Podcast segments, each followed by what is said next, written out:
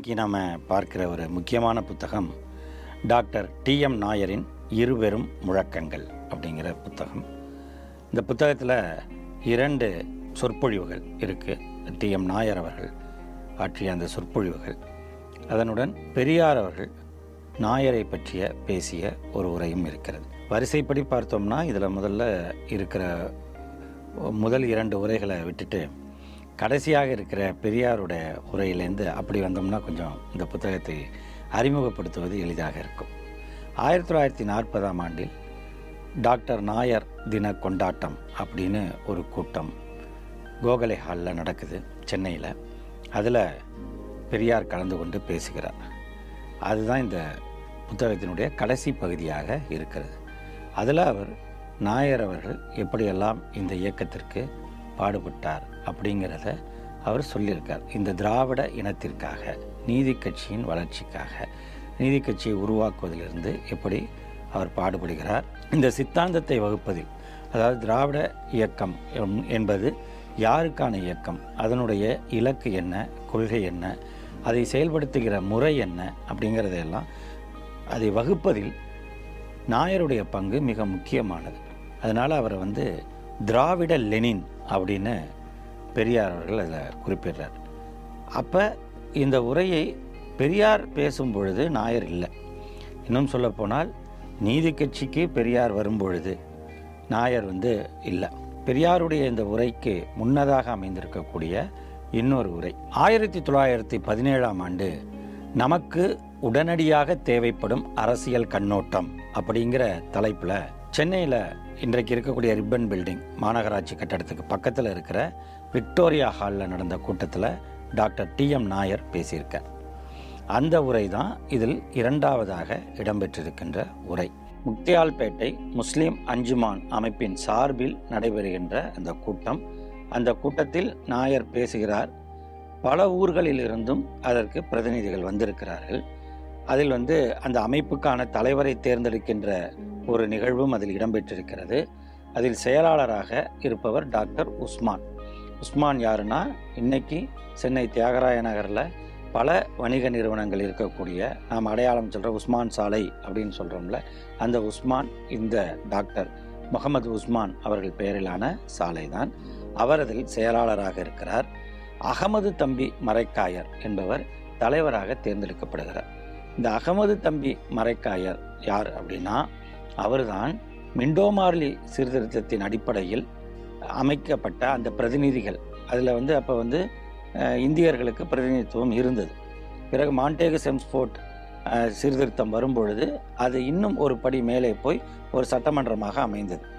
அதற்கு முன்பு இருந்த மிண்டோமார்லி சீர்திருத்தத்தின் அடிப்படையிலான அந்த பிரதிநிதித்துவத்தில் இந்தியர் சார்பில் இருந்தவர் அதுவும் சிறுபான்மைகள் சார்பில் இருந்தவர் அகமது தம்பி மரைக்காயர் அவர்தான் பிரிட்டிஷ் ஆட்சியாளர்கிட்ட கேட்குறார் உங்களோட ஆட்சி நிர்வாகத்தில் யாருக்கு எவ்வளோ வேலை கொடுத்துருக்கீங்க? இந்தியர்களுக்கு வேலை அப்படிங்கிறத ஏற்றுக்கொண்டு நாங்கள் செயல்படுத்துகிறோன்னு சொல்கிறீங்களே உங்கள் இதில் யார் யார் என்ன வேலையில் இருக்காங்கன்னு கொடுங்க அப்படின்னு ஒரு பட்டியலை கேட்குறாரு இப்போ எப்படி நம்ம ஆர்டிஐயில் கேட்டு வாங்குறோமோ அது மாதிரி அன்னைக்கு ஒரு பிரிட்டிஷ்கிட்ட கேட்டு வாங்கினவர் இந்த அகமது தம்பி மறைக்காய் அதில் தான் தெரியுது பார்க்கும் பொழுது அதில் அரசாங்க வேலைகள் பிரிட்டிஷ் அரசாங்கத்தினுடைய உயர்ந்த பதவிகள் அனைத்திலும் பிராமண சமுதாயத்தினரே அதிகமாக இருக்கிறார்கள். பிராமணர் அல்லாதவர்களுக்கு பெரிய வேலை எதுவும் இல்லை.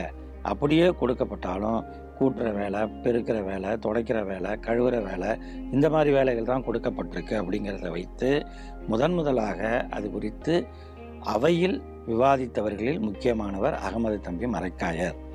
எனவே அவரும் இந்த கூட்டத்தில் தலைவராக தேர்ந்தெடுக்கப்படுகின்ற கூட்டத்தில் நாயர் பேசுகிறாரு நம்முடைய அரசியல் கண்ணோட்டம் என்னவாக இருக்க வேண்டும் என்று. ஏன்னா அப்போ தான் வந்து இந்தியாவில் வந்து சுயராஜ்யம் நமது பிறப்புரிமை என்று சொல்லப்பட்டு அதற்கான காங்கிரஸ் இயக்கத்தில் மிதவாதிகள் தீவிரவாதிகள் என்று இரண்டு தரப்பில் இருப்பவர்கள்லாம் அங்கே வந்து அதுக்கான போராட்டங்களை வெவ்வேறு வடிவங்களில் எடுத்துக்கொண்டு இருக்கிறார்கள் அந்த சமயத்தில் நாயருடைய அரசியல் கண்ணோட்டம் என்னவா இருக்குது அப்படிங்கும் பொழுது நீங்கள் வந்து மற்ற நாடுகளில் இருப்பது போன்ற ஒரு விடுதலை போராட்டத்தை இங்கே முன்வைப்பது சாத்தியமாகாது. ஏனென்றால் இங்கே வந்து அன்னி பேசன்ட் அம்மையார் வந்து உங்களுக்கு எப்படி விடுதலைக்கு போராடுறதுன்னு சொல்லி கொடுத்துட்டு இருக்காங்க. அவங்க ஐரிஷ் நாட்டை சேர்ந்தவர்கள்.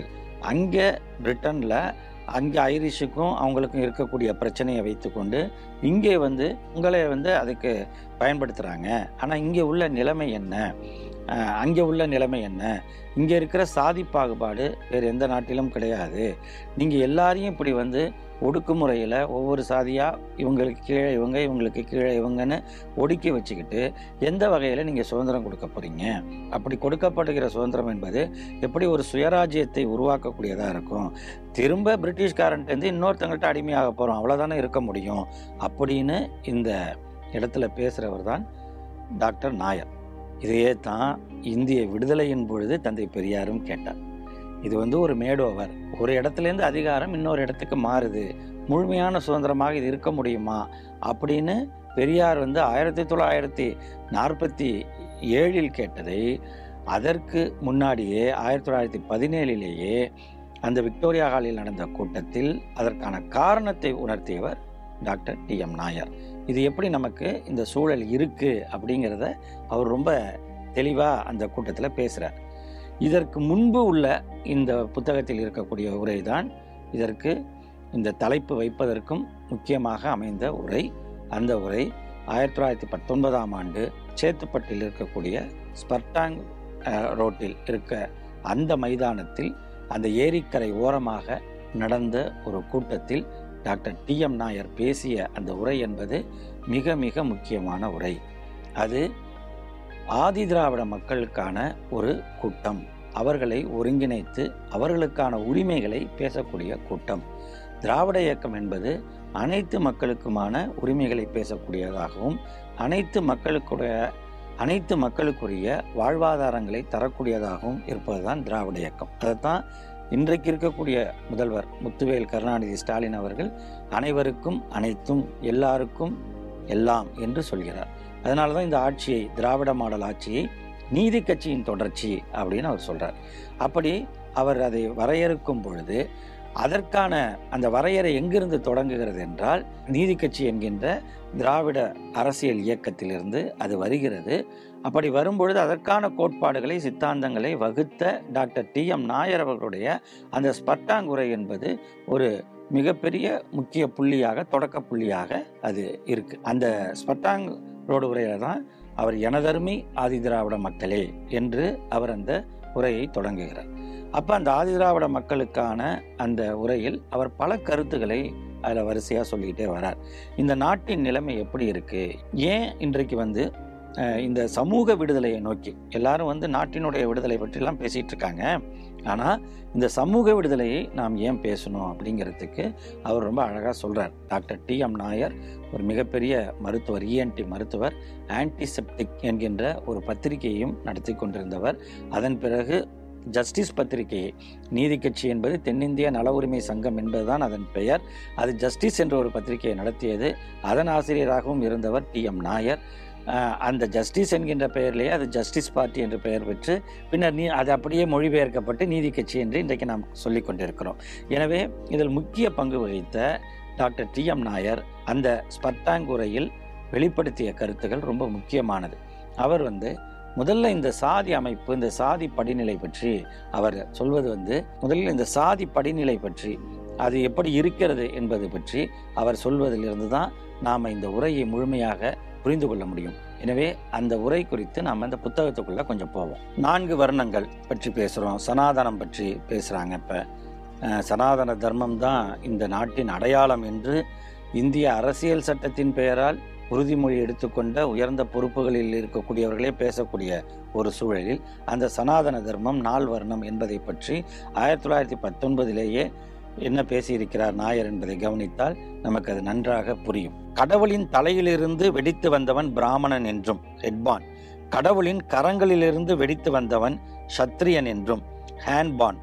கடவுளின் இடுப்பிலிருந்து வெடித்தவன் வைசியன் என்றும் ஹிப்பான். கடவுளின் பாதத்திலிருந்து வெடித்தவன் சூத்திரன் என்றும் ஹீல்பான் பல ஆரிய சாகசங்களை கையாண்டு திராவிடர்களில் பலரை நம்பச் செய்தனர். அதாவது ஹெட்பான் ஹேண்ட்பான் ஹிப்பான் ஹீல்பான் என்று நான்கு வகை வர்ணங்களை உருவாக்கி அதை நம்ம நம்பச் செய்தார்கள் என்று சொல்கின்ற நாயர் அதுக்கப்புறம் சொல்றதா ரொம்ப முக்கியமானது. நான் முப்பது ஆண்டுகளுக்கு மேல் இங்கிலாந்திலும் இங்கும் வைத்திய தொழில் செய்து வரும் அனுபவசாலி. ஆனால் இம்மாதிரியான டெலிவரி கேஸுகளை நான் கண்டதும் இல்லை கேட்டும் அறியேன் என்கிறார். ஒருத்தன் எப்படா தலையில் பிறக்க முடியும் ஒருத்தன் எப்படா கையில் பிறக்க முடியும் ஒருத்தன் எப்படா இடுப்பில் பிறக்க முடியும் ஒருத்தன் எப்படா காலில் பிறக்க முடியும் இந்த மாதிரி எங்கேயாவது டெலிவரி கேஸ் இருக்கா அப்படின்னு அன்னைக்கே போடு போன்னு போட்டவர் தான் நாயர். இந்த வார்த்தையெல்லாம் பார்த்தீங்கன்னா பெரியார் சொல்கிற மாதிரியே தான் இருக்கும். பெரியாருடைய எழுத்துக்களை படித்தாலும் நாயர்கிட்ட இருக்கிறதும் அப்படியே வரும். அதுதான் இந்த நாயர் தின கொண்டாட்டத்தில் பெரியார் பேசும் பொழுது வரக்கூடிய வார்த்தைகளுக்கும் இங்கே அதனுடைய தொடர்பையும் பார்க்கும் பொழுது நாயர் வந்து அதை ரொம்ப வெளிப்படையாக அந்த கூட்டத்தில் கேட்குறார் கேட்டுட்டு அவர் அதனால தான் சொல்கிறார் இந்த மாதிரியெல்லாம் இல்லாமல் நீங்கள் வந்து இந்த மக்கள் யார் ஆதிதிராவிட மக்கள் இயற்கையாக எப்படி பிறக்கக்கூடியவர்களோ அப்படி பிறந்ததுனால்தான் உங்களை ஆதிதிராவிட மக்களே என்று அழைக்கிறேன்னு அவர் அந்த இடத்துல ரொம்ப அழகாக சொல்வார்.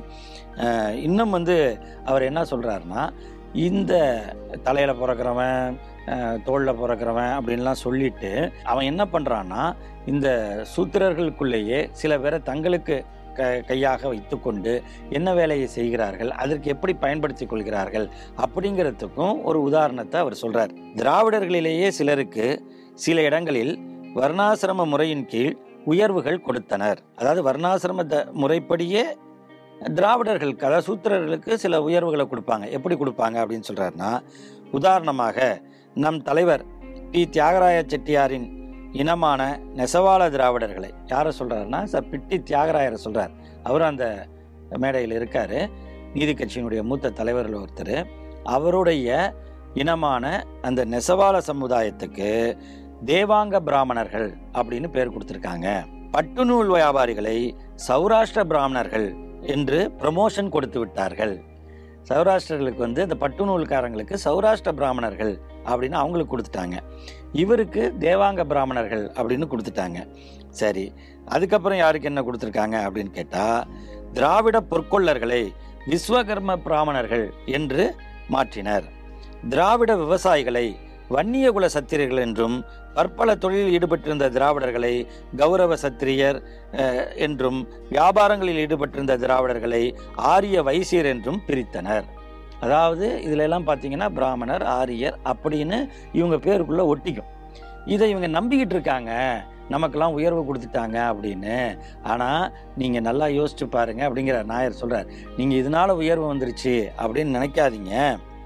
திராவிடரில் பலருக்கு பெயரளவில் ஆரிய வர்ணாசிரம உயர் பட்டங்கள் கிடைத்ததே அன்றி காரிய கிரமப்படி ஆரிய பிராமணர்களே அமரும்படியான சங்கராச்சாரி முதலிய பீடங்களில் தேவாங்க பிராமணரான நம் தலைவர் பிட்டி தியாகராயரும் மற்ற எந்த டூப்ளிகேட் பிராமணர்களும் அமர வேண்டும் என்று ஆசைப்படுவார்களேயானால் ராமாயணத்தில் தவம் செய்த பாவத்துக்காக ஸ்ரீராமனால் தலையிழந்த சூத்திர சம்பூகன் கதிதான் இவர்களுக்கும் உண்டாகும்.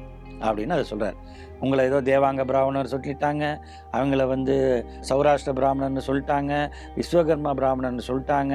அதனால நீங்கள் வந்து போய் சங்கரமடத்து தலைமை பீடத்திலேயோ இல்லை இன்னொரு அது மாதிரி இருக்கக்கூடிய உயர் பீடத்துக்கோ நீங்கள் போகணும். நம்மளும் பிராமணர் தானே நினச்சா அது நடக்காது.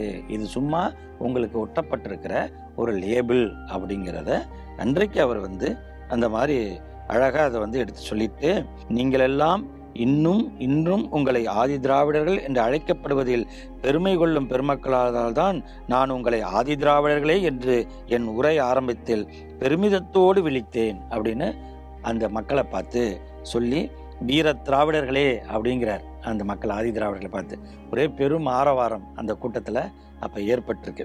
அப்படி வந்து இந்த ஜாதி சமூகம் அப்படிங்கிறது எப்படி இருக்குது அது எப்படி ஒவ்வொருத்தங்களை வந்து நம்மளை வந்து அடக்குமுறையாக வச்சிருக்கு. இந்த சமுதாய விடுதலையை அடையாமல் நாம் எப்படி உண்மையான ஒரு சுயராஜ்யத்தை அடையப் போகிறோம் அப்படிங்கிறது தான் அந்த ஸ்பர்தாங்குறையில் அவர் வந்து சுட்டி காட்டுற மிக முக்கியமான அம்சம். அவர் என்ன சொல்கிறாரு ஒரு சமுதாயத்தை வந்து ஒரு சமத்துவ சமுதாயமாக மாற்றுங்க. அப்படி மாற்றிய பிறகு அவங்களுக்கு விடுதலை கொடுங்க. அப்படி ஒரு சமத்துவம் இல்லாத ஒரு ஏற்றத்தாழ்வான சமுதாயத்தை வச்சுட்டு விடுதலையை கொடுத்துட்டு போய் என்ன ஆக போகுது அப்படிங்கிறத அவர் ரொம்ப அழகாக கேட்குறார் அவர் வந்து இந்த மாதிரிலாம் சொல்கிறனால என்ன பண்ணிட்டாங்க? நீதி கட்சியை வந்து உடனே அது வந்து வெள்ளக்காரனுக்கு வந்து வால் பிடிக்கிற கட்சி அது வந்து பூட்ஸ் துடைக்கிற கட்சி பூட்ஸ் நக்கிற கட்சி அப்படிங்கிற மாதிரி யார் சொல்கிறாங்க சாவர்கர் பரம்பரைகள் அந்த காலத்துலேருந்து சொல்லிக்கிட்டு இருக்காங்க.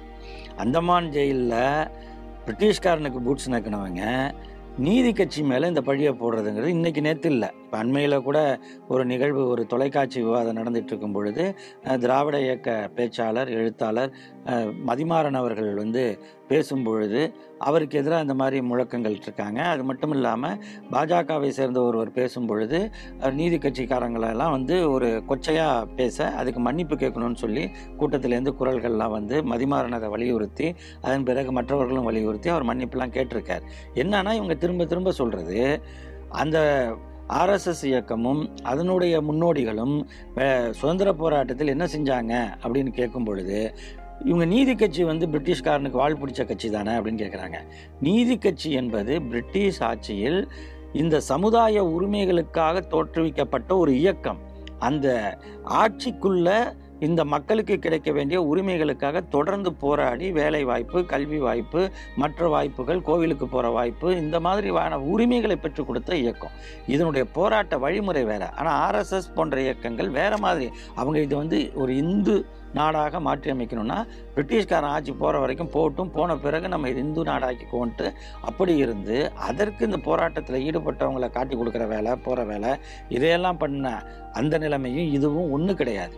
இது மக்களுக்கான ஒரு உரிமை போராட்டத்தின் இன்னொரு வடிவம். அதுதான் சொல்றாரு. இவங்க இந்த மாதிரி அன்றைக்கு இருந்த பார்ப்பனர்கள் தொடர்ச்சியாக நீதி கட்சி மேல இந்த வன்மத்தை கக்கிக்கிட்டே இருக்காங்க. இன்னைக்கு வரைக்கும் கக்கிக்கிட்டு இருக்காங்க. என்ன பிரச்சனைனா பார்ப்பனர் அல்லாதவருக்கு உரிமையை கொடுக்கணும் அப்படின்னு சொன்னது மட்டும் இல்லை அது செஞ்சு காட்டிடுச்சு இந்த இயக்கம். அந்த காண்டு அந்த காண்டில் இவங்க என்ன பண்ணுறாங்க இந்த மாதிரியெல்லாம் சொல்லிக்கிட்டு இன்னைக்கு வரைக்கும் சொல்லுவது போல் அன்னைக்கும் சொல்கிறாங்க இது எங்கே வரைக்கும் இருக்குன்னா இங்கிலாந்து வரைக்கும் இது பரவி கிடக்கு.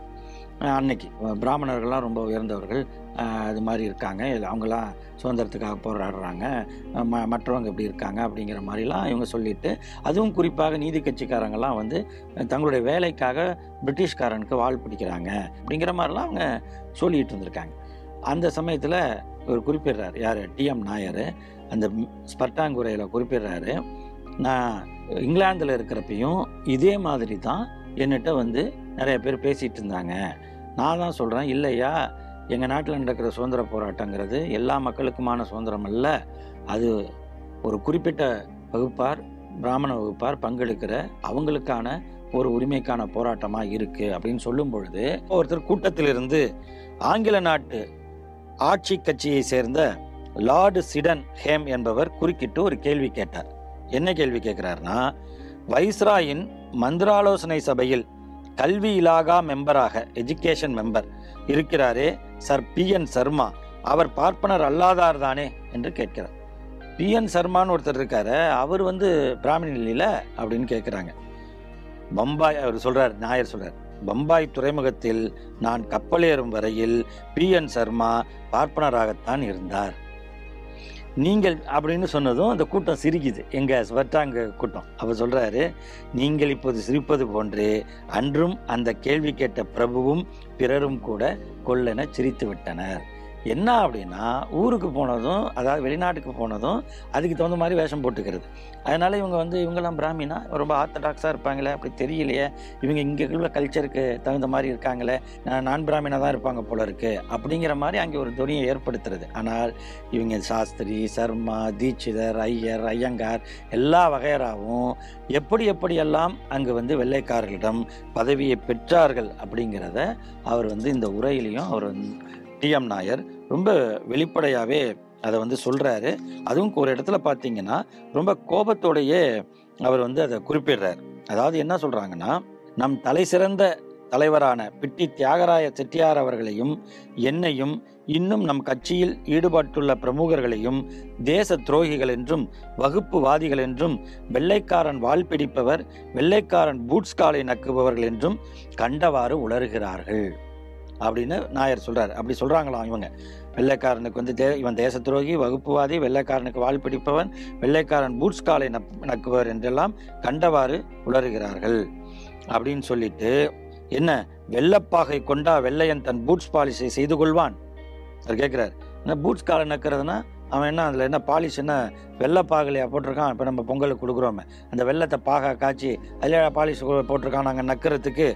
ஸ்ரீராமன் பூட்ஸையோ பாதுகையோ செருப்பையோ தலைமையில் தாங்கி அரசன் உட்கார வேண்டிய சிம்மாசனத்தில் பாதுகையை அமர்த்தி அதற்கு பதினாலு ஆண்டுகளாக பாலாபிஷேகம் பழ அபிஷேகம் பஞ்சாமிர்த அபிஷேகம் செய்து சுவையேற்றி ஏற்றி வந்த அந்த பரம பக்தன் பரம பாகவதனான பரதன் பெயர் தாங்கி நிற்கும். இப்பரத கண்டத்து புத்திரர்களான பார்ப்பன பெருவாயர்களுக்கும் திருவாயர்களுக்கும் தான் பூட்சு ருசியும் செருப்பு ருசியும் தெரிய தெரிய வேண்டுமே ஒழிய எந்தவித அபிஷேகத்திலும் நம்பிக்கையற்ற எனக்கு எப்படி பூட்ஸின் ருசி தெரியும்? என்று அவர் வந்து பூட்ஸை கழட்டி அடித்த மாதிரியே அவர் வந்து ரொம்ப கோபமாக கேட்குறாரு அந்த இதில். இதில் என்ன அப்படின்னா இதை வந்து அவர் தொடர்ந்து அதை வலியுறுத்திக்கிட்டே போகும்பொழுது அவருடைய நோக்கம் இந்த இதில் என்னவா இருக்குது அப்படின்னா இந்த மக்களை படிக்க வைக்கணும். அவர் சொல்கிறார் திரும்ப திரும்ப மக்களை படிக்க வைக்கணும். இன்றைக்கி வந்து இருக்கிற பத்திரிகைகள்லாம் அவங்களோட பத்திரிகைகளாக இருக்குது குறைந்தது முந்நூறு பத்திரிகைகளாவது நம் நாட்டு மொழிகளில் எல்லாம் புற்றீசல் போல் கிளம்ப வேண்டும். இதுதான் திரும்ப திரும்ப. நாம படிக்கணும் மற்றவங்களை படிக்க வைக்கணும் அதை ஊடகம் மூலமாக கொண்டு போய் சேர்க்கிற பணியும் செய்யணும். இன்னைக்கு வரைக்கும் நமக்கு இருக்கிற சவால் நீங்கள் கரெக்டாக பார்த்தீங்கன்னா இந்த இந்த இடத்துல தான் இருக்கும். இது அன்னைக்கே சொல்கிறார் நூறு ஆண்டுகளுக்கு முன்பே டிஎம் நாயர் அதை சொல்கிறார் அதோட சொல்லிட்டு முக்கியமாக சொல்கிறாரு காங்கிரஸ் கட்சியில் அன்னைக்கு இருந்த காங்கிரஸ் கட்சியில் அன்னைக்கு இருந்த சுதந்திர போராட்டம்ங்கிற பேரில் இருந்த கட்சியில் அவர் தமிழ்நாட்டை சேர்ந்த குறிப்பிட்ட சிலரை வந்து சுட்டி காட்டுறார் இவங்கெல்லாம் இங்கே இருக்காங்க. ஆனால் அவங்க நிலைமை என்ன ஆகும் அப்படிங்கிறத சொல்கிறார் அவங்கெல்லாம் ஒரு கட்டத்தில் இங்கே தான் வந்தாகணும் அப்படிங்கிறத சொல்கிறார் யார் யாருன்னு நல்லா தெரிஞ்சுக்கங்க. நான் எதிர்பார்ப்பதை விட சீக்கிரமாக தாங்களும் தங்கள் தோழர்களான நாயக்கரும் பிள்ளைவாளும் முதலியார்வாளும் அளவுக்கு மீறி விளம்பரப்படுத்தும்படியான பூதாகாரமான தோற்றமாக கட்சியை வளரச் செய்திருக்கும்படியான தங்கள் காங்கிரஸ் கட்சியில் உள்ள தங்களை போன்ற மற்ற மற்ற பார்ப்பனரல்லாத பிரமுகர்களும் எதிர்பாராததை விட முன்னதாகவும் என் ஜஸ்டிஸ் கட்சி லட்சியத்தை நாடி நீரெல்லாம் வந்தேதான் ஆக வேண்டும். வேறு வழியே இல்லை. சிந்தித்து பாருங்கள். அப்படின்னு அவர் அதில் சொல்கிறார் யாரை சொல்கிறார் அப்படின்னா முக்கியமாக சொல்கிறார் டாக்டர் வரதராஜலு நாயுடு. அவருக்கு தான் சொல்கிறார் அவரோட பேசிகிட்டு இருந்தேன்னு சொல்கிறார் அவர்கிட்ட தான் இந்த வார்த்தையை நான் சொல்கிறேன் அப்படிங்கிறார். அப்போ ஒன்று அந்த பி வரதராஜலு நாயுடு.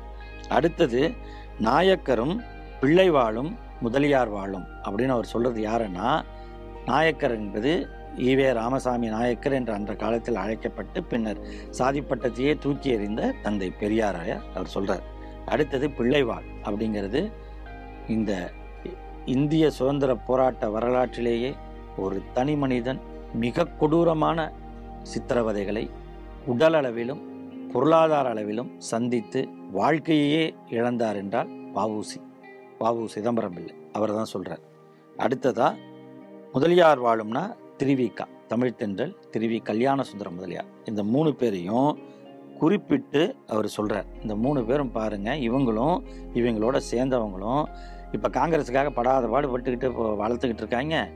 நாம் எதிர்பார்க்கறதுக்கு முன்னாடியே இவங்க இந்த பக்கம் வருவாங்க பாருங்கிற வரலாறு அதைத்தான் செய்தது. பெரியார் காங்கிரஸை விட்டு விலகினார்.